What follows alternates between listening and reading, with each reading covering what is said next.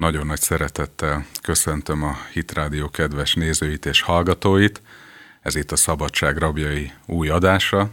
Én Korompai Márk vagyok, és nagyon nagy szeretettel köszöntöm a stúdióba Sárosi Róbertet. Szia, Robi! Szervusz, én is köszönöm a hallgatókat. Róberttel nagyon régóta ismerjük egymást. Egy korosztály vagyunk. Vannak olyan gyermekeink, akik még osztálytársak is az iskolában. Robi, rólad, rólad szerintem sokan tudják, hogy, hogy értesz az informatikához, üzletember vagy, de, de emellett családapa is, három gyermeknek az édesapja, és most már hány éve vagy keresztény? kétezer-négy szeptemberében tértem meg, szeptember tizenkettedikén. Hát nem. Most mindenkinek. Nem tudtam, nem tudtam, hogy... Nem tudtam, kétezer-négy hogy... szeptember tizenkettedike. Akkor az... Én meg kétezer-négy augusztusában tértem meg, tehát euh, tényleg, tényleg egy korosztály vagyunk minden szempontból, ezek igen. Szerint. Én ismerlek már régóta, és azt látom, hogy, hogy az Istennek a, a, a kegyelme, az Istennek a vezetése rajta van az életednek több területén is, a családodra elég ránézni, vagy, vagy az üzleti életben elért sikereidre. Ugye a Dualbox nevű startup cégnek vagy a tulajdonosa, ügyvezetője, amiről azt kell tudni, hogy egy, egy rendezvényeknek a, a, az informatikai hátterét, az ott a rendezvényen játszható játékoknak biztosító teret, egy alkalmazást, amely startup, és mint egy a jó startup, startupoknak a, a, a jellemzőjeként Amerikában elég sikeres. Ugye azt mondtad, hogy majdnem hetven százaléka a megrendeléseiteknek az oda köthető. Így van. Tehát több területen is azt gondolom, hogy sikeres vagy az Úr kegyelméből, de a, a legfőbb terület, és a legelső, amiről szeretnék veled beszélni, az az, hogy, hogy hogyan találkoztál Istennel, hogy tértél meg kétezer-négy szeptemberében. Hát ugye nyilván az, az a pillanat, amikor megtértem, az egy, az, az valaminek a lezárása, és valami újnak a kezdete volt, és nyilván odáig, és nyilván odáig egy hosszabb út vezetett. Ahhoz, hogy, hogy éppen milyen állapotban voltam, emiatt egy picit távolabbról kezdem, hogy a hallgatók ezt át tudják élni, vagy egy picit plastikusabb legyen. Ugye azt kell tudni rólunk, a, a családomról, hogy sajnos a szüleim nagyon korán elváltak, mármint amikor én még kisgyerek voltam, kilenc éves. Ugye ezt a válást ne úgy képzeld el, hogy megegyeztek békés úton, vagy, vagy, vagy, vagy veszekedtek, de röviden lezáródott, hanem ez egy tizenhárom éves kötélhúzás volt. Veszekedtek a gyerekeken, veszekedtek a vagyonon. Tehát, hány testvéred van? Két testvérem van. Van egy öcsém és egy húgom, én vagyok a legidősebb. És, és egy ilyen nagyon feszült tizenhárom év, kilenc éves korától. Tehát az, kilenc éves az, az a kor, amikor elkezdesz egyáltalán rájönni, hogy létezel. Elkezdesz rájönni arra, hogy lehetnek, tehát tudsz dolgokat létrehozni, van benne tehetség, és ez, ez kezd így bontakozni, de egész, tehát ez a, ez, a, ez, a, ez a tehetségnek a virágzása, vagy ez az időszak ugye arról szólt, hogy egyrésztről próbál a tehetség utat törni magának, és kijönni, és, a, és az ember egy önismeretre szert tenni, vagy most esetünkben én, hogy ki vagyok én, mi a feladatom a földön, miben vagyok jó, miben vagyok nem jó, és a másik oldalon pedig az, ami, hát most nyilván én kilenc évig megéltem, hogy egy, van egy állandóság, van egy édesapám, egy édesanyám, szerettem őket, és gyerekként nem, tudom, nem tudok arra visszaemlékezni, hogy nem, nem láttam ennek a feszültségnek a, a gerjedését köztük, hanem hideg zuhanyként ért. Arra a napra emlékszem, amikor ha- hazaértünk, és uh, kiv- kivették a levelet a A édesanyám kivette a levelet a postaládából, és odaadta apámnak, hogy ez neked jött, és akkor el, elolvasta, és nyilván ott felrobbant a hangulat, hogy ő tehát nem is mondta el neki, hogy elválok tőled, hanem, hanem csak így odaadta a hivatalos levelet, és édesapám abból tudta meg. Nyilván azt tudni kell, hogy, hogy ennek az volt az alapja, hogy édesanyám nagyon sokáig tűrte édesapámnak a félrelépéseit, és itt betelt a pohár. Tehát, hogy ez, ez volt a, a válók.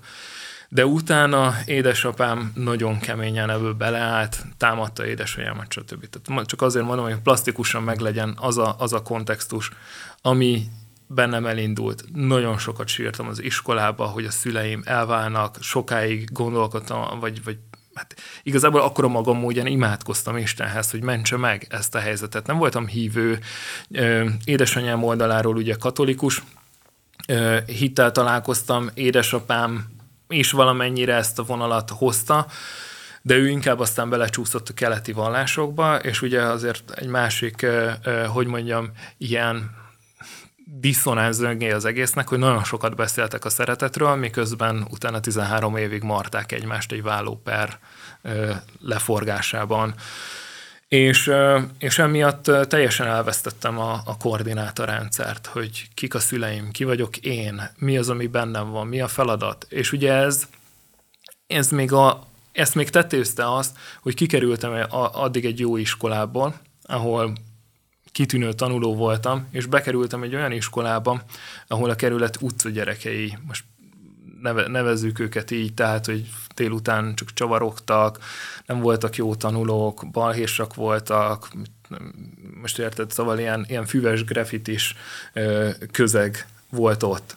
Addig én ezzel nem találkoztam. Tehát, hogy az a közeg, amiben én nevelkedtem, se otthon, se semmi. Tehát itt, itt találkoztam, és nyilván az, hogy, hogy van ez a, ez a totálisan összezavaró. Tehát egy kis kamaszról beszélünk. Háttér, ebbe a kontextusban nyilván nagyon vonzóvá vált ez. És innentől kezdve ugye elindul egy folyamatos lejtmenet az életemben. Tehát ott találtad meg a, a helyedet, amit elvesztettél a családba. Hát ö, úgy véltem, hogy ott hát, találtam igen. meg, tehát nyilván, hogy, igen. hogy, hogy, hogy be, tehát ilyen ö, first person névzetből mm. igen, ott, ott, ott találtam meg. Ezek a srácok úgy éreztem, hogy vagányak, tele vannak erővel, nyilván én nagyon merev voltam hozzájuk képest, tehát egy jó neveltetést kaptam, egy viszonylag, azért mondom, értelmiségi családba jövök, és, és ebből a háttérből, és akkor mindig mondták, hogy hát ne így járjál, mert nagyon, nagyon merev vagy, ne, ne ezt csináld, ne azt csináld, és elkezdtek ugye engem így bedarálni, felőrölni, és akkor először ugye azzal kezdődött, hogy akkor Akkor, akkor füvesztek, akkor próbált ki ezt, próbált ki azt. És ugye nyilván én hatodikos koromba kerültem be ebbe a, ebbe a közegbe, de odáig jutottam el mondjuk nyolcadikos koromig, hogy már baromira nem érdekelt az iskola, nem voltak céljaim, azt se tudtam, hova menjek tovább középiskolában. Tehát, hogy az a céltudatos diák, aki még kilenc éves koromba voltam, nyertem a versenyeket, informatikával ott találkoztam, volt egy nagyon kedves matematika-informatika tanárom. Akkor a tizenkettedik kerületben jártam egy iskolába, őt Tóth Lászlónak hívják, nagyon sokat köszönhetek neki. Bejárhattam délutánonként az informatika terembe, megmutatta nekem, hogy kell zenét szerkeszteni. Most kilencvenes években vagyunk, tehát hogy hogy kell zenét szerkeszteni számítógépen, ő ugye ő, volt egy szintetizátora, kéziszkennere, fraktálok ö, generálásával foglalkozott, ilyen, ilyen programokat mutatott nekem, három dé animációt, tehát így ebből jutottam el oda, hogy azt se tudom, hogy mit akarok csinálni, és ö, nem, nem is, nem is nincsenek céljaim az életben. Így bekerültem egy középiskolába, ahonnan egy fél év után kirúgtak, mert nem jártam be. Tehát ezekkel a srácokkal ugye tartottam továbbra is a kapcsolatot, ráadásul a, a középiskolában is hasonló volt a közeg, és, és ugye itt tavaszi szünetben talán az első, első évet még, még abban le tudtam húzni, de aztán, aztán volt, hogy így, így kirúgtak onnan. És ez a közeg ugye elkezdett belevinni az éjszakai életbe, tehát ők, ők nagyon sok ilyen helyre mentek, és akkor nyilván vonzó volt, akkor én is mentem velük a, az akkori menő diszkókban, bulikban, és aztán ugye ebbe az irányba kezdett el a, az érdeklődésem menni, úgyhogy nem voltunk ebben, a, ebben az időszakban jómódúak. Ugye egy vállás nagyon leszanál egy családot. Ráadásul édesanyámmal maradtunk, és én azt gondolom a, a, most így visszamenőleg is, hogy ez, ez egy jó döntés volt. De ő azért a tanári fűzötéséből hármunkat eltartani nem tudott, nagymamámhoz kellett oda költöznünk. Tehát körülbelül ez, ez, ez, a, ez az élethelyzet. Testvéreidők hogy reagálták? Őket is hasonlóan megtörte, vagy ők még kisebbek voltak? És... Ők kisebbek voltak, de nagyon megnyomta őket. Nagyon. A húgomat szerintem még, még, még sokkal jobban. Ott, ö, ott, ott egy nagyon-nagyon személyes konfliktusra lett édesapámmal. Ö, nem engedett édesapám neki bizonyos műtéteket a keleti gyógymódok miatt. A szemével volt egy probléma, és, és sajnos eszkalálódott ez a probléma, és, és, és emiatt ugye ott volt egy nagyon nagy konfliktus emiatt. Tehát látom, hogy ők, őket is nagyon, nagyon megnyomta ez a dolog. De igazából olyan nagyon mélyen erről szerintem soha nem beszélgettünk. Soha. Nem, nem volt arra lehetőség, hogy úgy leülünk, és úgy nagyon mélyen átbeszéljük, hogy ki mit élt át. Mert ugye elkezdett, bár nagyon jó testvérek voltunk, és mind a mai napig, tehát vita, feszültségek köztünk nincsenek, de azért távolabb kerültek a, egymástól a, a, a kapcsolódások. Tehát hogy viszonylag ritkábban is beszélünk egymással. Szóval én oda kerültem mondjuk egy, egy, vagy hát oda kerültem, mondjuk azt, hogy direkt oda kerültem, tehát hogy direkt úgy szerveztem, hogy ezekbe a bulikba minél több el tudjak járni, és ezért ö, odaverődtem ö, olyan, hogy mondjam, sajtóorgánumokhoz, ahol lehetett úgymond újságíróként elmenni, mert hogy pénzem nem volt rá, ö, az a pénz, ami volt, azt elkezdtem ugye drogra költeni, belépőre nem volt, és akkor ennek a, hogy mondjam, az égisze alatt, leple alatt be tudtam jutni nagyon sok helyre. Ez odáig vitt el, hogy nem volt szabad hétvégém, hogy ne lettem volna ott a legnagyobb, akkoriban mondjuk az érdeklődésem ebbe az irányba vitt, de mondjuk a legnagyobb drum and bass partikon ott voltam. Mindegyiken, egész évben. Ö, minden hétvégén. És ugye ebben benne voltak aztán a fesztiválok, ugye akkoriban még nem volt ennyire sok fesztivál, de mondjuk a Sziget fesztivál az abszolút. És de ugye, minden hétvégén azért voltak különböző bulik, tehát az... Igen, de gondold el, hogy, hogy, hogy akkor, akkor né, nézzük meg, hogy, hogy hogy zajlik egy ilyen fiatalnak, mint akkor én a napja, és szerintem ez mind a mai napig így van. Egész hét az iskolában a, az osztálytársakkal, meg az évfolyamtársakkal az összes szünet arról szól, hogy lesz-e ki, lesz-e cucc, ki jön a hétvégén, ki nem jön a hétvégén, hogy szervezzük meg. Tehát egész héten erről megy a beszélgetés. Az eki az az extázi. Ö, igen, Tehát igen. Az, az, az, ez egy beceneve, egy, egy parti drognak igazából. Így, így van. És ugye erről megy egész hétvégén a beszélgetés. Most ez nyilván azt jelenti, hogy ezek diákok, tehát mi, én, nem fókuszálunk a tanulásra. Belerobbanunk a hétvégébe, ami néha péntek szombat, vagy szombat, de ez annyira kiveszi az erőt egy ilyen fiatal szervezetből, hogy az egész vasárnap alvással megy el, hétfőn, mint egy zombi megjelenik az ember az iskolába, és kezdődik az egész előről. Tehát ez, ez, ez a... Gyakorlatilag ez a, ez a, a hétvégék köré szerveződik. Abszolút. A, tehát a hétvége élet. Volt a hét csúcspontja, és, és a köré szerveződött minden, ezen gondolkodtunk, ezen agyaltunk, ezt szerveztük. Tehát, hogy akkor, hogy mi, mi zajlott az iskolában, az, az teljesen kimaradt. És tehát elindult gyakorlatilag egy lejtmenet, amit... Nem feltétlenül így, így értél meg, gondolom, hanem, hanem azért volt. Volt, volt olyan pillanat, egy... amikor már igen. Volt olyan pillanat, de az elején nem. Az elején hmm. nyilván ennek van egy, van egy nagyon durva íze. Tehát, hogy minden mai napig el tudom magamról mondani, hogy, hogy, hogy kreatív embernek tartom magamat, és nagyon kíváncsi embernek tartom magamat. Tehát, hogy nyilván azért lettem vállalkozó, mert ez mind a mai napig bennem van, és az a kíváncsiság, az újnak a megismerése, az új dolgok felfedezése, az nagyon vonz. Az, az, az mindig is ö, ö, egy húzóerő volt az életemben, és nyilván itt erre tapadt rá. Ez, ami benne van az emberben amúgy is, csak egy rossz... Ö, Igen, ez tud nagyon veszélyes is lenni. Témát talált Igen. magának, vagy egy rossz kapcsolódási pontot, és ugye ebbe belekapcsolódtam. És ugye itt nem állt meg, hogy akkor, akkor füvezés volt, vagy ilyesmi, hanem ugye akkor találkozott az ember, a, a, vagy találkoztam én, magamról beszélek, de ta, találkoztam a, a, az egyre komolyabb ö, ö, drogokkal. Jött az el es dé, ö, Én mondjuk az extázit azt nem próbáltam ki, de hát totál mindegy, most nem akarom felmenteni magamat, mert a többi ugyanolyan gáz. Sőt, mindegyiknek meg volt a, a, a nagyon nagy veszélye, és, és akkor jött az el es dé, ugye a gomba, aminek hasonló, tehát ugye halucinogén szer, jött, jöttek ezek sorra.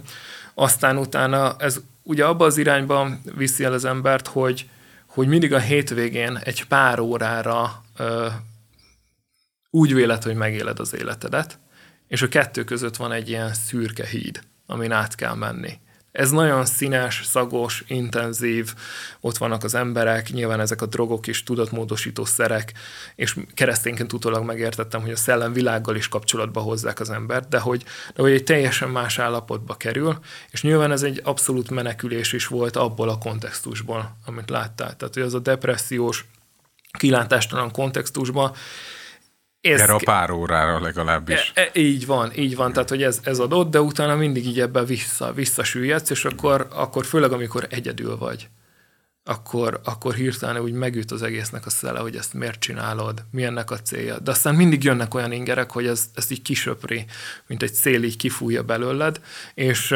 és, és, és megint ugyanott találod magad. És nyilván ebbe az, hogy, a, hogy, a, hogy az a baráti kör, az, az nagyon húzza igen, az embert. Az a társaság. Az, az a társaság, az, az abszolút. És... És ugye akkor ehhez elkezdtek csatlakozni ugye a keleti vallások felé való érdeklődés, stb. De én azt gondolom, hogy az egésznek a legmélyebb pontja az az volt, amikor ö, öngyilkossági gondolataim támadtak, és azt, hogy már nem érdekel, hogy hova tovább a, a drogokkal, jó lenne kipróbálni a kokaint meg a heroint. És hogy esetleg jó lenne úgy kilépni az életbe, hogy mondjuk egy aranylövéssel, ugye az a úgy beadott heroin, amiből utána nem jön vissza az ember, tehát halállal végződik. Tehát, hogy ez, a, ez, a, ez volt az ennek az egész. Hány éves voltál, amikor erre a pontra szerintem eljutottál? Olyan, mm, pontosan nem tudom a, a dátumot, de olyan tizenhárom tizenöt. Uh-huh. És akkor ennek ellenére azért még, még évekig ebben azért benne voltál. Be, tehát, benne hogy... voltam, tehát hogy nyilván azért a, a, mindig, mindig valahogy... Te, szerintem a, a, az egészben, és nyilván ez utólag áll össze az ember, embernek, amikor megtér, és nekem is utólag állt össze, hogy megtértem, és akkor így visszanézel, hogy, hogy, hogy a kegyelem már hogy dolgozik az életedbe. Kirúgtak a középiskolából. Azzal kirúgtak a középiskolából, felszámolódott az a nagyon intenzív, folyamatos kapcsolat ezzel a társasággal. Mert nem voltam bent napközben ebben a társaságban. Nagyon sokat voltam egyedül. Egy másik társaság kezdett el körém kiépülni, már nem is tudom, hogy, hogy hogyan. Talán, talán ennek a központja az volt, hogy akkor elkezdtem lejárni napközben egy ilyen, tudod, akkor még voltak ezek az internet kávézók, vagy ilyen, ilyen, ilyen gameklubok, otthon nem volt az embernek olyan gépe, és akkor lejártunk játszani, és ott azért egy másik, másik kör volt, és akkor így ki, elkezdett egy ilyen, de hogy akkor, attól még ebben benne voltam, csak nem annyira intenzíven. És ez az, amit utólag látok, hogy ez egy nagyon-nagyon jó pillanat volt. Nyilván utána se szűnt meg a, a drogozást, de, de, de inkább az volt, tehát mondjuk, hogy az egyik öncsalásból került az ember a másikba, hogy akkor most már ö, tudományosan fogok drogozni, és akkor utána olvasok, mi a mechanizmusa, hogy működik. Mert azt gondoltam, hogy ha én ezt a tudatommal uralom, tehát tudom, hogy mi történik, akkor tudom uralni a szert, meg tudom uralni, mi történik. Sőt, ugye nem csak, nem csak hogy, hogy, hogy uralod, hanem még pozitív tulajdonságokat. Akkor ruházod fel. Felruházod, meg vársz tőle pozitív hatásokat, hogy a személyiségedre, ez akkor milyen jó hatása lesz, meg az egészségedre.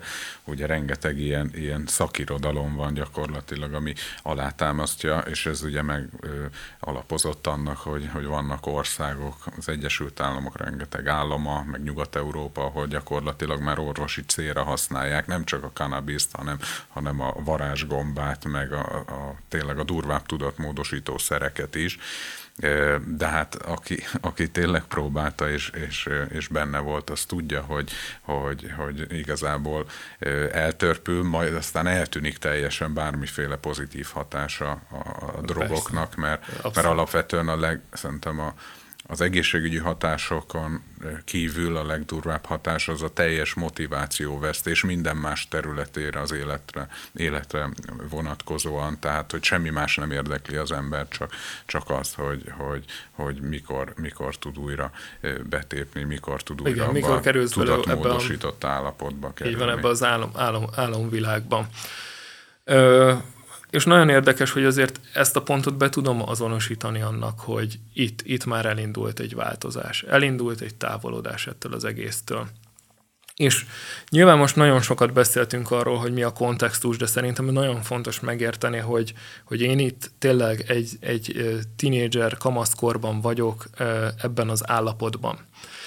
És ugye aztán sikeresen elvégeztem a középiskolát egy másik helyen, akkor már azért komolyabban vettem, picit ebből visszavettem, mert akkor azért megé- megérintett azt, hogy itt, itt nagyon félre lehet menni a, az életben, de nem szűnt ez meg teljesen, csak mondjuk egy picit a hangsúlyok változtak. És, és ugye a nagy álmom az volt, én ugye akkor elektronikus zenével elkezdtem foglalkozni, nyilván abból a... a megfontolásból, hogy majd én ott leszek a színpadon, és hogy az emberek engem szeretni fognak, és hogy... De mint egy dé dzsé? Ö, nem, mint inkább dé dzsé, inkább, inkább, inkább, inkább, inkább, igen, inkább uh-huh. mint, mint, mint, egy, mint egy ilyen zenei producer. Ö, próbáltam zenekarokat alakítani, nagyon kísérleteztem a, a, a, az elektronikus zene, szimfonikus zene, ilyen, ilyen jellegű dolgokkal. De hát ugye a keleti vallások drog miatt, ugye ez leginkább a, mondtam, hogy a drum and bass-ből indult el, tehát hogyha valaki tudja, az egy nagyon gyors zenei stílus, de ebben a pillanatban már azért inkább az ambient.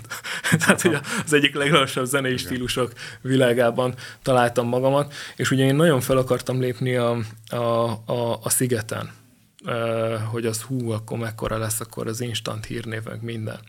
De ebben az időszakban történt egy olyan dolog, hogy felvettek engem egy egyetemre Veszprémbe, de valami miatt, és ez a második ilyen isteni beavatkozás az életembe, elment a kedvem attól, hogy én ebbe az egyetemre menjek. Hiába vettek föl talán irodalom szakra, tehát hogy ilyen irányba akartam tovább menni, de elillant ez, a, ez, a, ez az inspiráció erre, és emlékszem, hogy nyáron, tehát még nem kezdődött el a szorgalmi időszak, nyáron, egy ilyen július-augusztusi időszakban így böngeztem az internetet, és szembe jött egy, egy banner, hogy kommunikáció.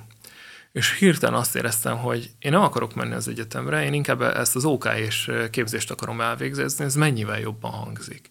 És jelentkeztem.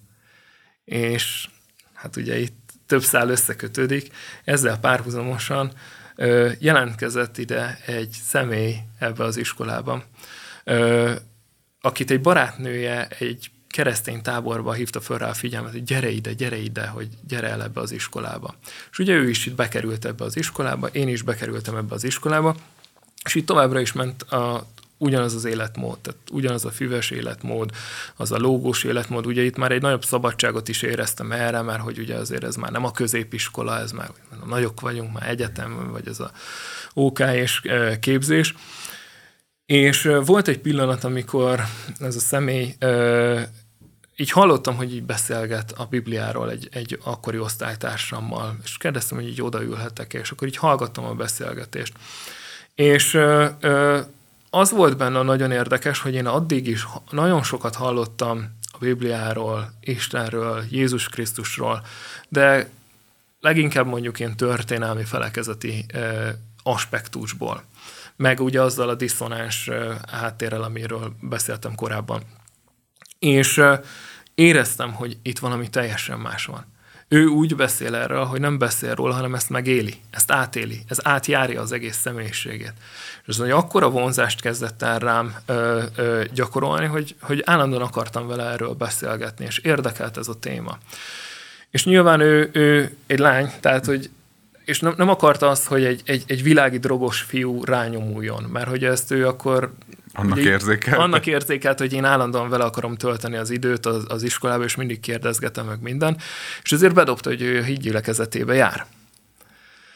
De hát ezzel nyilván, majd lepattint. Nyilván azért, mert hogy, mert hogy ez eddig mindig bejött. Tehát így mindenkinek, a, akivel eddig e, e, beszélt és, és akart egy falat e, felépíteni, ott ugye mindig az volt, hogy a hídgyülekezetéről úgyis az embereknek egy nagyon rossz képe van. Most megint mondom, kétezres években járunk, tehát hogy aki ismeri a gyülekezet körüli dolgoknak a történetét, tudja, hogy akkoriban a gyülekezet ellen egy nagyon erős negatív média kampány ment. És ez engem elkerült. És nem, nem tudtam róla sem. semmit. Aha. Az égvágon semmit. Egyszer, Tehát még egyszer, több kérdést hozott inkább, ez lé- létre Így van, ez még nagyobb érdeklődést, és továbbra is mondom, a kreatív, kíváncsi ember, aki, hogyha egyszer egy témára rátapad, akkor az, az tényleg elkezd engem becsörlőzni, és ez is ilyen volt, de hát nyilván itt egyszerűen a kegyelem és Istennek az ereje húzott is be, és hogy ezzel nem lefattintott, hanem még, még fel, felpiszkálta a kíváncsiságomat, és még többet kérdeztem. De mondom, és csak távolról bevillant, hogy mintha a tévében egyszer láttam volna, hogy az emberek hanyat esnek, és akkor megkérdeztem, hogy ez esetleg az-e? Azt mondta, hogy az. Hát de ez még, még jobban kíváncsi váltett. Tehát abszolút nem abba az irányba indult el ez a dolog, mint, mint ő gondolta. És ez abban kezdett el ö, kiteljesedni. Nyilván ő kívülről látta, hogy, hogy az én életem hogy változik meg. Belülről ugye máshogy látod meg, mert hogy elkezdesz, tehát ott van előtted a Bibliának a tükre, és elkezded az igazi öm, eszenciáját meglátni az életednek. Hogy az, amiben benne vagy, amit eddig jónak gondoltál, vagy, vagy legalább nem gondoltál, mondom ebben az időben, mert nem gondoltam nagyon rossznak, mert hogy így meg volt ez ideológizálva. Tehát, hogy volt egy ilyen lendülete ennek a dolognak, de hogy ez hova vezet? És az a ho- hova vezet az a pokol, ami létezik. Tehát ami nem mese, hanem az az örök kárhozat, ahol az ember nemhogy megszűnik létezni, hanem az örökké valóságig szenved azoktól a dolgoktól, amit testben elkövetett. És amivel szembe ment Isten igéjének, és amivel láz, lázadásra használta a testét, lelkét, szellemét. És ez elkezdett engem olyan erősen megérinteni, hogy, hogy rászkódni kezdett az életem. És egyik napról a másikra létrejött bennem undor például a kábítószerek után. Pedig most miről beszéltem az előbb, hogy már körülbelül egy évtizede ez benne van az életemben.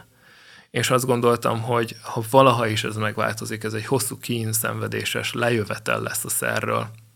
És itt, mintha egy ilyen gyorsított felvétel történt volna, egyik pillanatról a másikra, tényleg szó szerint undor jött létre bennem. Tehát nem tudtam ránézni, nem kívántam. Ugyanez a partiknál hívtak, és nem, most nincs kedvem menni. Hívtak, nincs kedvem menni. Pedig mondom, jöttek a nagy előadók, akik addig rajongtam. És ugye ez nem egy belső, belülről fakadó dolog, mert, mert az emberek ezt meg tudnák csinálni. Ez nem belső, ezt én nem döntöttem el. Így van. Nem volt ez a célom, nem volt ez a tervem, sőt ez az összes tervemmel szöges ellentétben volt. Tehát volt, a, volt az életemnek egy íve, volt, va, voltak akkor is terveim, céljaim, és, ez, és ez a, erre a vonalra nem volt felfűzve. Ez azon a vonalon teljesen kívül állt, egy teljesen más, mondhatni, tényleg száznyolcvan fokos ellentétes irányba volt. És, és tisztán emlékszem arra, hogy az volt az életemben a legnagyobb bizonyíték arra, hogy Isten létezik, hogy ezt nem én csinálom. Ez nem az én döntésem, hanem ez kívülről jön, mint egy mentő, mint egy segítség, amit rádobtak az életemre, és húznak ki ebből a fulladásból. És az, hogy, a, hogy, a, hogy, hogy egyszer csak azt éreztem, hogy ennek a személynek ígérjem meg, hogy soha többé nem nyúlok drogokhoz, és ez azóta is így van, és akkor így elvágták azon a délutánon. Onnantól kezdve semmi, mondom, teljes, nem az, hogy semmi, ö, hogy nem inspirált, hanem egyszerűen undor jött létre bennem. És ez volt az Tehát a pillanat... a vágynak pont az ellen. Teljesen, teljesen. És ez volt az a pillanat, amikor úgy éreztem, hogy Isten létezik, Isten, hogy minden igaz, amiről eddig beszélgettünk, ami, ami a Bibliában van, és elkezdtem ez, ez, ez iránt tényleg nagyon komolyan vonzódni, és nagyon megfogalmazódott bennem, hogy meg akarok térni. Ez az egyetlen kiút abból a rossz irányból, amerre megyek.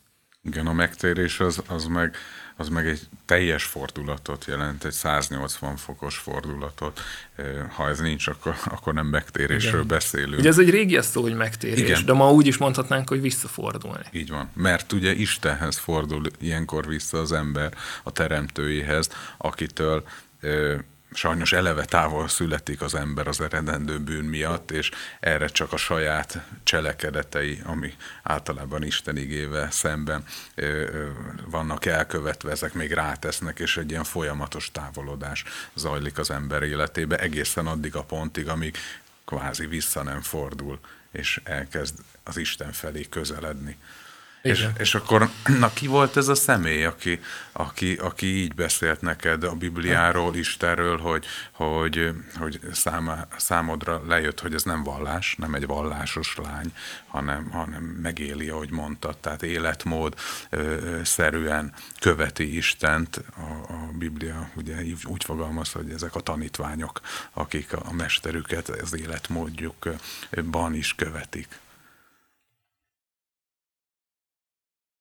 Most azon gondolkodom, hogy mi, mi a legjobb megfogalmazás, mert te, te ismered a történet végét, de, de szerintem ebben a pillanatban ő egy, egy küldött. Aha.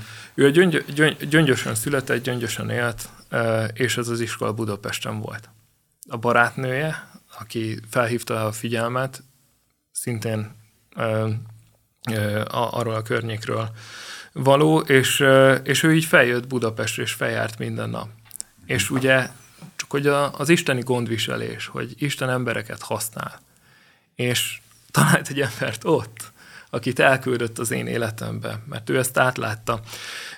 És ugye az az, az érdekes, hogy én ugye szeptember tizenkettedikén kétezer-négyben megtértem,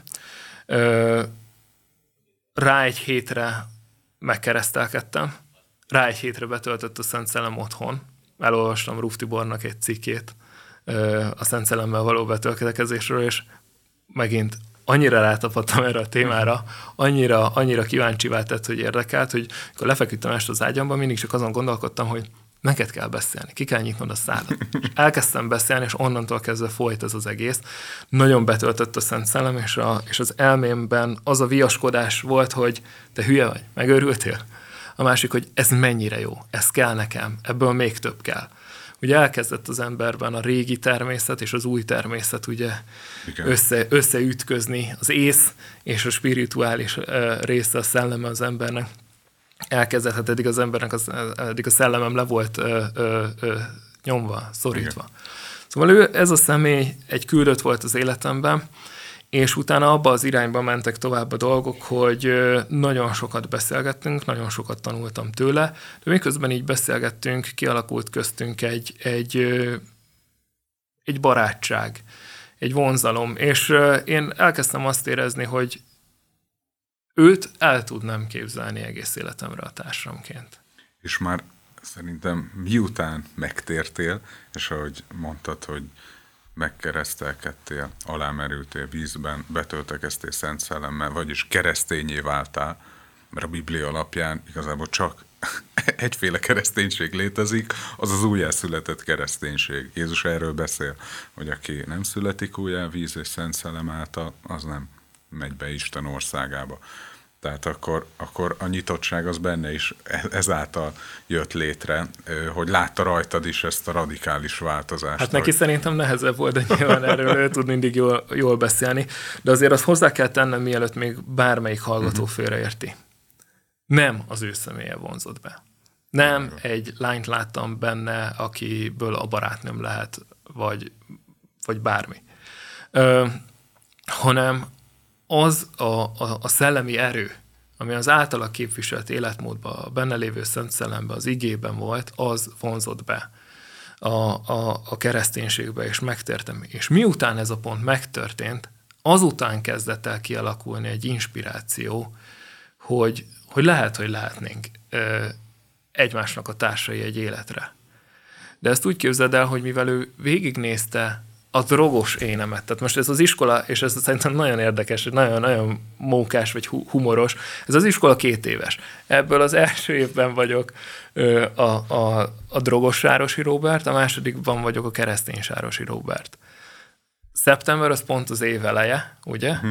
És nyáron még né- néhányszor találkoztunk, meg, meg emlékszem, hogy a gyülekezethez is elkísértem. Na hát az egy nagyon plastikus pillanat volt, amikor én nem mertem bemenni a, a híd gyülekezetébe, és megálltam ott az ajtóba, és ott az egy ilyen automatikusan csukódó kapu volt, és így becsapódott előttem.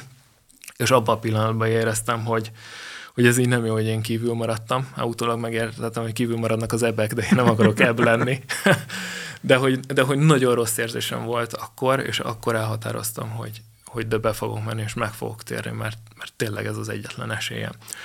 És ugye ő végignézte ezt, hogy honnan jövök, és, mi, és hogyan, hogyan alakul át az életem, de nyilván ez egy nagyon-nagyon friss dolog volt. Én belül tudtam, hogy ez egy, ez egy végső döntés. Nyilván kívülről ezt Ezt, ezt meg kell, főleg egy ilyen döntésnél.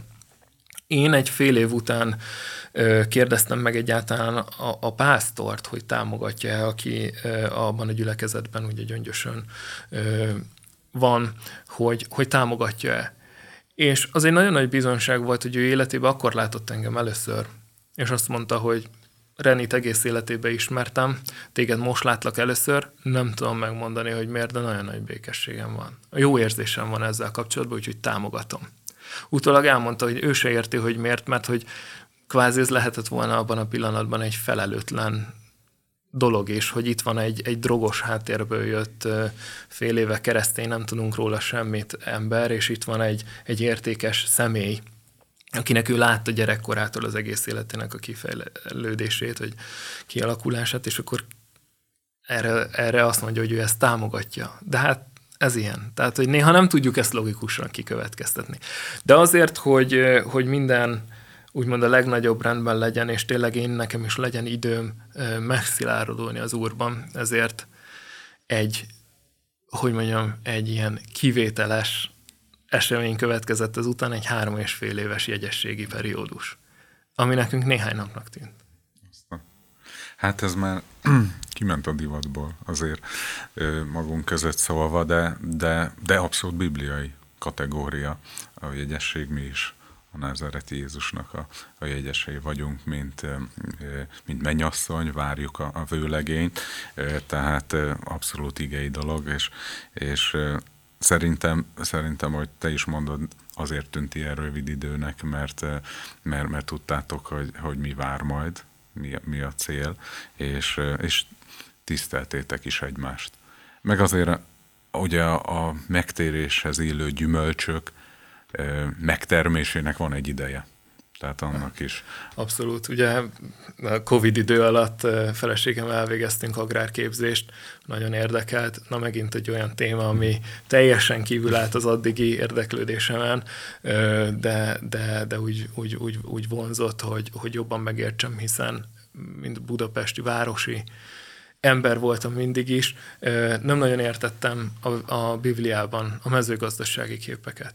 És egy ilyen képzés alatt egyszerűen ki, kinyíltak ezek, hogy ezek mit, mit jelentenek. Uh-huh. Hát az a megtéréshez illő gyümölcs, és akkor megérted azt, hogy, hogy eleve néhány év még egy fa termőre fordul. Van olyan, ha, tehát a, a tanulmányainkban volt olyan fa, ami hét nyolc tíz év is kell, mire az első gyümölcsöket meghozza. És még onnan is ugye van egy érési folyamat, amíg azok a gyümölcsök jobbak és jobbak és jobbak lesznek. És akkor megértettük, hogy hogy a világnak sokkal lassabb a teremtett tempója, mint amiben a városban élünk, és hogy sokkal ö, ö, türelmesebben kell megvárni, mint ahogy a kapitalista világ próbálja ö, a, a gyümölcsöket szüretelni, meg, meg puffasztani a, a fákon, hogy, hogy gyorsan eredmény legyen. És ö, ö, igen, utána ö, hát ugye három és fél év után azért éreztük, hogy most már, most már készen állunk arra, hogy kössük össze az életünket Isten és emberek előtt, úgyhogy eldöntöttük, hogy akkor összeházasodunk. De ide azért beszúrnék egy olyan történetet, amivel ezt tényleg szeretném a hallgatókat bátorítani. Nyilván utánozni nem lehet, most ez, a, ez az apró betűs rész, jó? Tehát, hogy utánozni nem lehet, amit mondok, de lehet Istennek ilyen gondviselése az ember életén. Ebben a pillanatban ugye mi, ö, nekünk semmi pénzünk nincsen. A szüleinknek esélye nincsen, hogy támogassanak bennünket abban, hogy, hogy az esküvőnket kifizessék. Tehát, hogy nem álltak ők se úgy anyagilag. De annyira erősen éreztük, hogy az most már az isteni vezetés az életünkbe, hogy házasodjunk össze, és kezdődjön meg a közös életünk e, ilyen szempontból is. Mert a jegyesség ugye nekünk e, e, akkor ugye nem azt jelentette, hogy összeköltözünk, hanem azt jelentette, hogy, hogy kézenfogva járkálunk, megcsókoljuk egymást, a többi, hanem mondjuk azt, hogy olyan, mint egy fiú-lány barátság, hogyha ez létezik, tudom, hogy ez vitás kérdés, de akkor erre a rövid időszakra nekünk az életükbe ez létezett. És akkor ugye össze, hogy, hogy házasodjunk össze.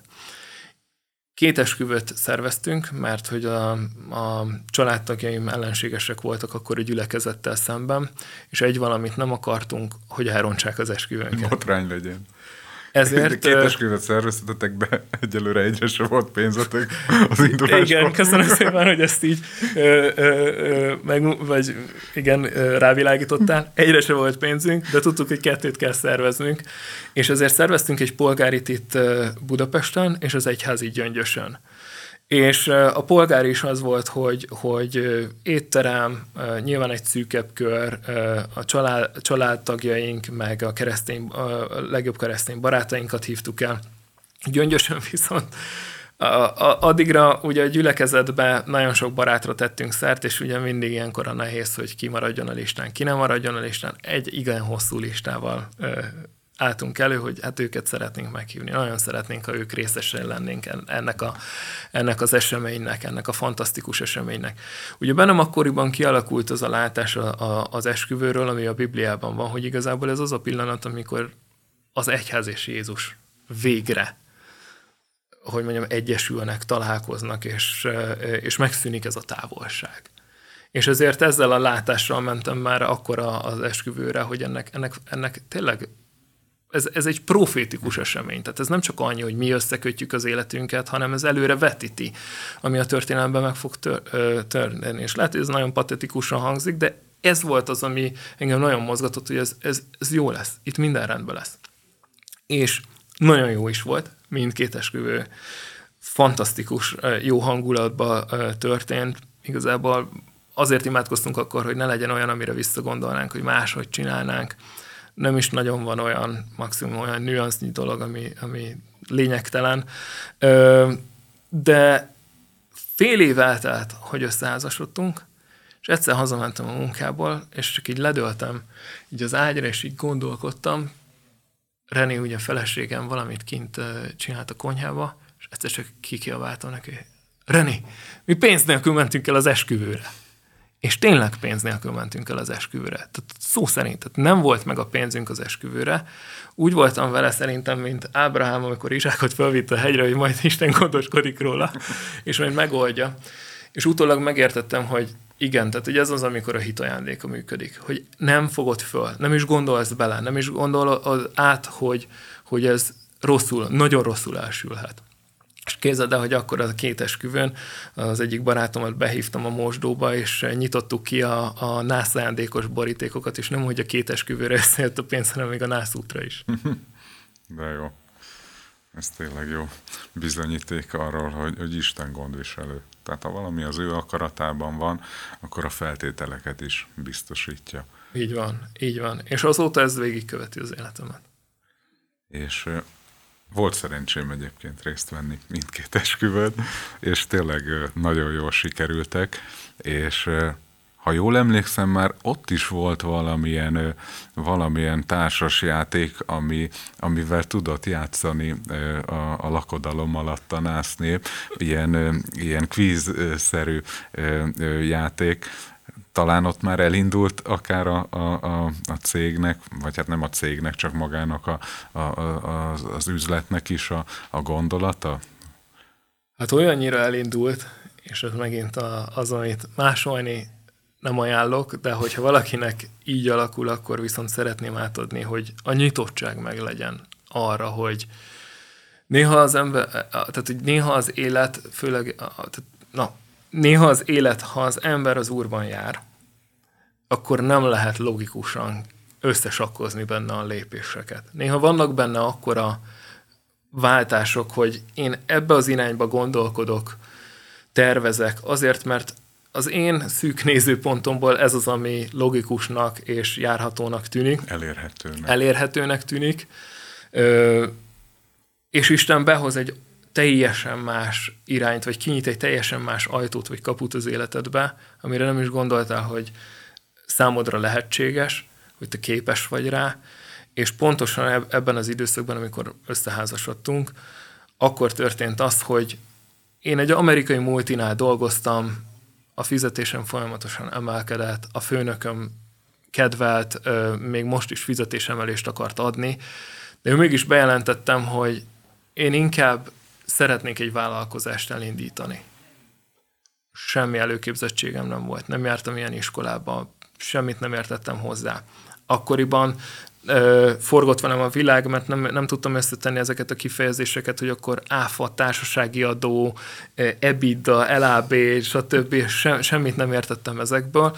Mégis megint az történt az életemben, hogy jött valami új téma, amire valahogy így rákapcsolódott, most nem tudom máshogy mondani, szellemem, és ez elkezdett húzni.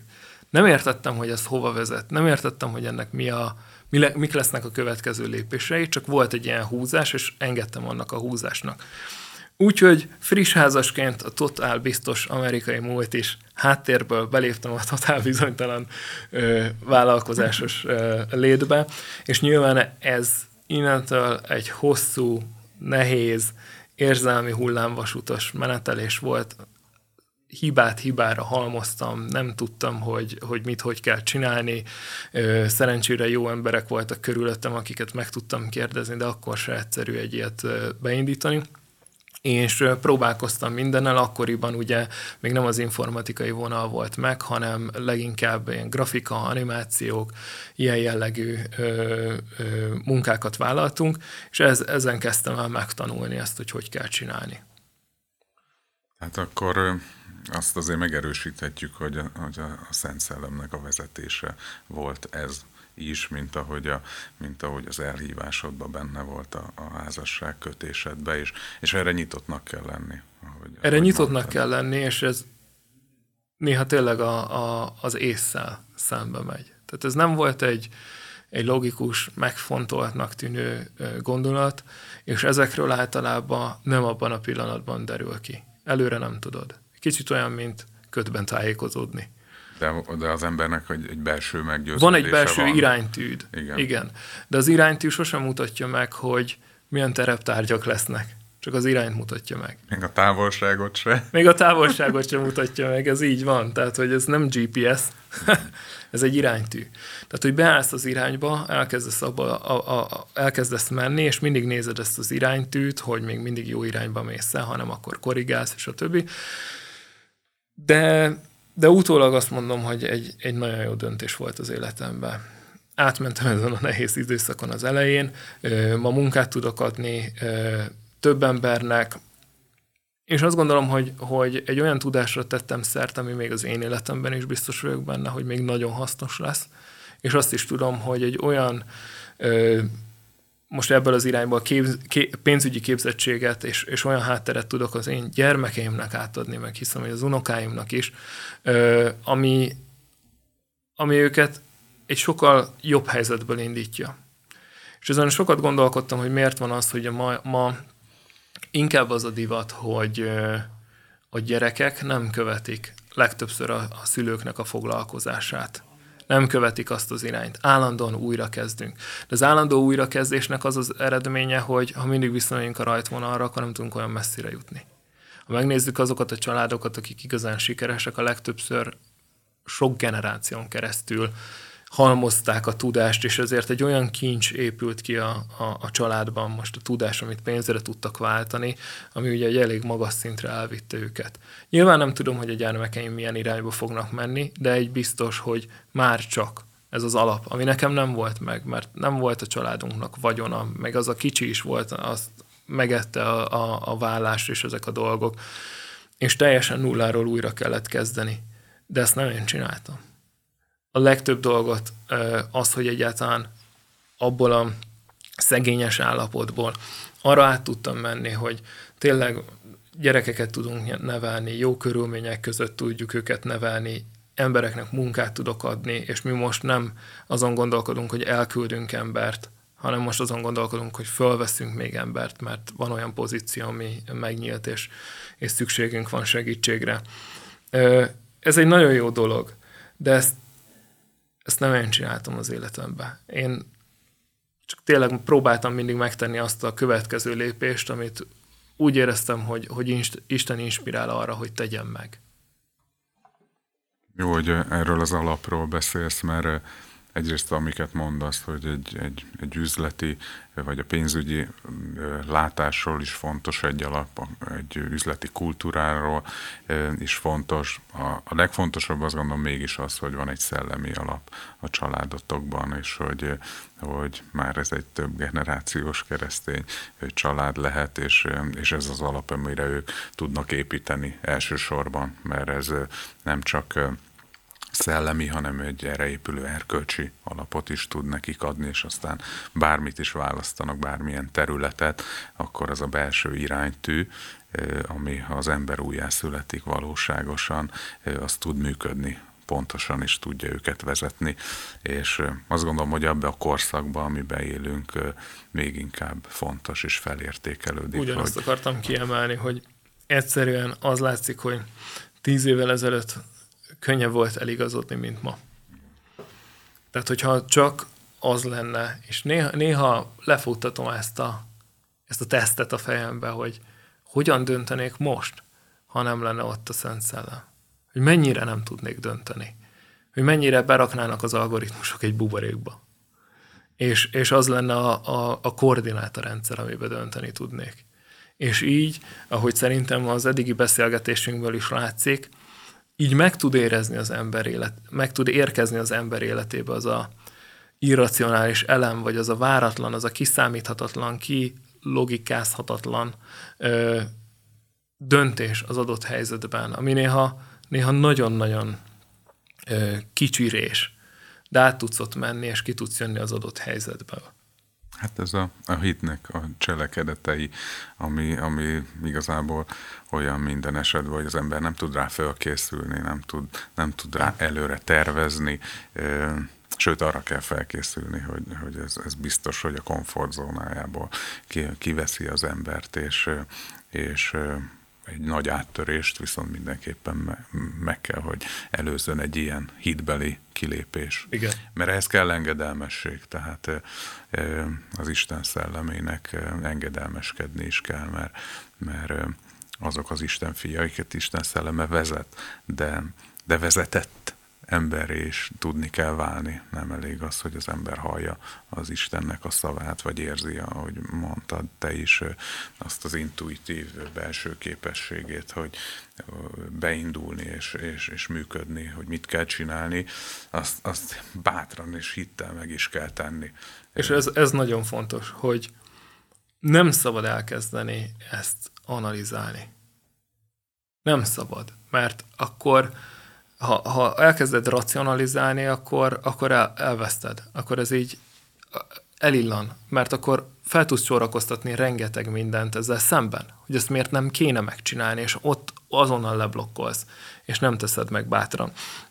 És ilyenkor semmi más nem tudsz csinálni, csak, csak azt, hogy, hogy engeded, hogy ez, ez, ez a csörlő húzzon, vonjon ez, ez, ez az erő, és elkezdett csinálni, és, és, és szerintem ez akkor működik jól, vagy legalábbis én, én, én bennem ez alakult ki, mert hát az elején azért én is az volt, hogy elkezdtem ezt szétszállazni, hogy ez jó, nem jó, stb., és akkor leblokkol az ember.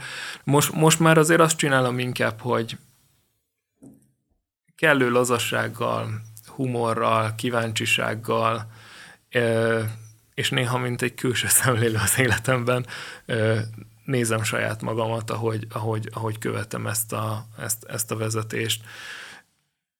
Nyilván sok év után is az ember van, hogy nem tud erre úgy ráhangolódni, elszalaszt lehetőségeket, de azért finomodik ez a dolog, és ha elszalasztasz is lehetőségeket, az mindig kiváló alkalom arra, hogy, hogy, hogy, hogy megnézd, hogy miért, és azt kikapcsold. Hogy ezt most miért nem tudtam jól csinálni, ezt most miért nem találtam el, ezt most miért, miért kormányoztam bele ebbe az életemet, ebbe a helyzetbe. És aztán utána jönnek olyan, olyan élethelyzetek is, amit évtizedek óta is csak gondolkozsz róla, hogy vajon Isten akarata volt, vagy nem volt Isten akarata, és egyszer csak megérted, hogy, hogy, hogy miért kellett annak megtörténnie. Mert hogy nem tudod így összerakni. De nálunk is volt olyan, hogy belementünk mondjuk még a legelején egy, egy ingatlan vásárlásba, hitelbe. És, és mind a mai napig nem tudom, hogy az jó döntés volt, nem jó döntés volt. Nyilván akkoriban nehezen jutottunk pénzhez, a bank türelmesebb volt, mint egy főbérlő, tehát már lehet, hogy egy főbérlő már rég kirakott minket, a bank meg ugye várt kilencven napos dolgokat is. De Istenhez kiáltottunk, és abból is úgy jöttünk ki, hogy a végén, ö, ö, ugye amikor volt a nagy ö, ö, válság, ugye kétezer-nyolcban, ö, hirtelen megjelent több vevő, és egyszerűen elkezdtek egymásra licitálni, felnyomták az árat, eladtuk az ingatlant, kifizettük a hitelt, pont szerencsénk volt, az a bank kiment Magyarországról, ezért elengedte a hitelnek több mint ötven százalékát, még egy autót is tudtunk venni belőle. Tehát, hogy egyszerűen, amikor az ember életén ott van a kegyelem, és tényleg az a legfőbb vágyad az életedben, hogy Isten tud szolgálni, akkor ezek mind megoldódnak. Akkor maximum ezek olyanná válnak, mint amikor az ember beül a szellemvasútba, és akkor olyan rémisztőnek tűnik előre, de akkor felkapcsolod a lámpát, és látod, így igazából azok ilyen tákolmányok, de hogy meg vannak világítva abban a pillanatban, olyan, meg olyan hirtelen jönnek, akkor úgy megijedsz tőlük. De amikor rákapcsolod a lámpát, és ugye most a lámpa értsd, hogy a, hogy a Biblia fényében, a hitnek a fényében hirtelen már nem lesznek ezek a helyzetek sem olyan ijesztőek, hanem tudod azt, hogy egyszerűen van egy olyan, olyan személy az életedben, aki ki fog menteni, mert hogyha én apaként, és ezt nagyon szeretem abba, hogy apa vagyok, hogy annyi mindent megértek, amit enélkül nem értenék meg. Ha nem lennének gyermekeim, akkor ezt nem tudnám átélni, nem fedezném fel a személyiségembe ezeket a mélységeket, pillanatokat, érzéseket, momentumokat, amik megtörténnek akkor, amikor a gyermeked kér valamit. Vagy egy olyan helyzetben kormányozta magát egy, egy bölcstelen döntéssel, ami, ami, amiből ő, ő maga nem tud kijönni. De mit csinálunk mi, földi apák, akikről ugye a Biblia is azt mondja, hogy egyszerűen nem, nem vagyunk tökéletesek. Segítünk nekik. És ha mi ezt megcsináljuk, akkor, akkor a teljes bizonyossággal rábízhatjuk magunkat Istenre, kételkedés nélkül. Hogy ha még ilyen, ilyen gyermeteg rossz döntéseket is hozunk az életbe, hogy, hogy felveszünk száztíz százaléknyi hitelt, mert ugye akkoriban ez volt a divat, abból is, abból is ki lehet jönni. És akik még esetleg nem jöttek ki, ez el fog jönni ez a pillanat. Csak bízni kell, és nem, és nem szabad rá megharagudni. Nem ő a hibás. Ő segíteni fog. Hát Robi, köszi, hogy ezeket elmondtad, mert, mert egyrészt számomra ugyanazt a hitelességet elevenítetted meg, mint amiről te is beszéltél, hogy, hogy egy személy elkezdett a hitről, a Bibliáról, Jézusról beszélni, és úgy beszélt a feleséged, a későbbi feleséged, hogy érezted, hogy ez valódi, ez igazi, ez életmód.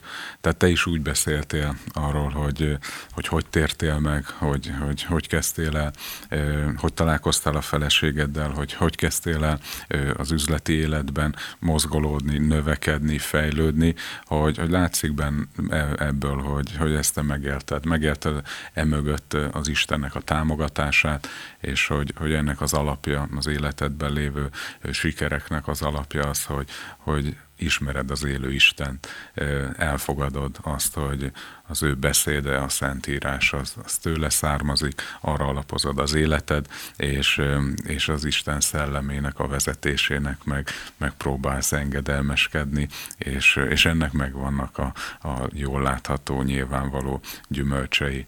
Nagyon köszönöm, hogy ezeket elmondtad. És még egy gondolatot meg, meg, megengedsz azoknak, akik még ezt nem élik át.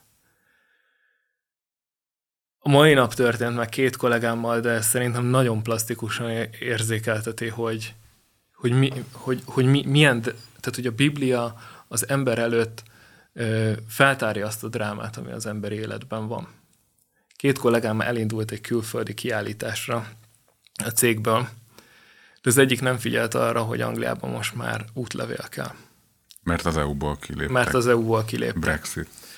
Az egyik srácnak ugye volt útlevele, mert ő egy külföldi állampolgár, tehát ő csak úgy utazhat, a másik ugye megjelent rutinból a, a, a, a személyével, és nem engedték fel a gépre. És ebből mi, mi, mi, mi a, amiért mondom, hogy ez plastikus, az az, hogy igazából az, hogy megtérjünk, az az útlevelünk, amely be Istennek az országába, és ha nem térünk meg, mindegy, hogy mit gondolunk, ez a törvényszerűség ennek a dolognak. Ha megvan az útleveled, beléphetsz, ha olyan az életed, beléphetsz Istennek a jelenlétébe, ha nem, akkor kívül maradsz. És ez nagyon fontos ezt megérteni, hogy ö, ö, ki kell váltanunk a mennyei útlevelet, és ezt a megtéréssel lehet, és azzal, hogy elfogadjuk Jézus Krisztus vér általi engesztelő áldozatát, és elismerjük, hogy mi bűnös emberek vagyunk, és azt, hogy nekünk Istenre van szükségünk, mert mi magunktól nem tudunk oda bemenni, mi magunknak nem tudunk útlevelet kiállítani, ezt csak a mennybe állítják ki.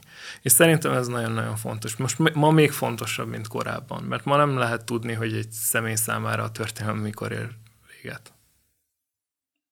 De azt viszont érezni, hogy nem sokára mindenki számára ez a mostani korszak véget fog érni. Jó, hogy elmondtad röviden az evangéliumot is, mert ez az evangéliumnak a summája, hogy valaki egy engesztelő áldozatot bemutatott értünk, mégpedig az a személy, akinél senki nem szeret jobban, a teremtőnk, aki az ő saját fiát odaadta értünk, és meg van írva, hogy aki benne hisz, az nem vészel, nem hal meg, nem lesz az élete céltalan és egy csőd, hanem megmenekül, megszabadul. Régies szóval üdvözül, de ebbe sokkal több minden van benne. Ez nem csak túlélést jelent, hanem igazi beteljesedést. És, és ez a kereszténységnek a lényege, hogy, hogy ebbe hívott el bennünket Isten, adott kegyelmet, és most még tart ez a kegyelmi időszak, ez a kegyelmi korszak. Ezért tudtál te is, meg én is megtérni, meg ezért ö, van még minden ember számára ö, az az ajtó, ami egyszer becsukódott előtted, igazából nyitva. Most még, most még be lehet menni ö, azon a szűk kapun, és erre bátorítunk mindenkit, aki még ezt nem tette meg, hogy fogadj el az Istennek a, a hívását, mert ő, ő hív mindenkit. Ő szeret mindenkit, ennek a bizonyítéka az, amit tett, értünk, hogy Jézus Krisztust odaadta, de erre válaszolni kell. Meg kell tenni azt a bizonyos hitbeli lépést, hogy engedelmességből az ember elfogadja a kegyelmét. Isten hív minket, de megtérni csak mi tudunk. Így van. Ámen. Köszönöm szépen, Róbert, hogy itt voltál.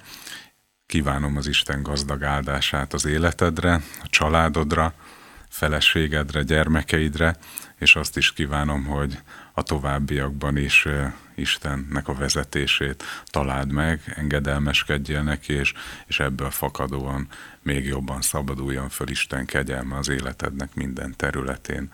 Legyél nagyon áldott. Köszönöm szépen. Elbúcsúzunk most a nézőktől, hallgatóktól, a Szabadság rabjainak hallhattátok az adását, a korábbi, régebbi felvételeinket megtaláljátok a YouTube-on, illetve a Hit Rádiónak az archívumába is kereshetitek. Jelentkezünk hamarosan új adással, üdvözlünk mindenkit, viszontlátásra, viszonthallásra!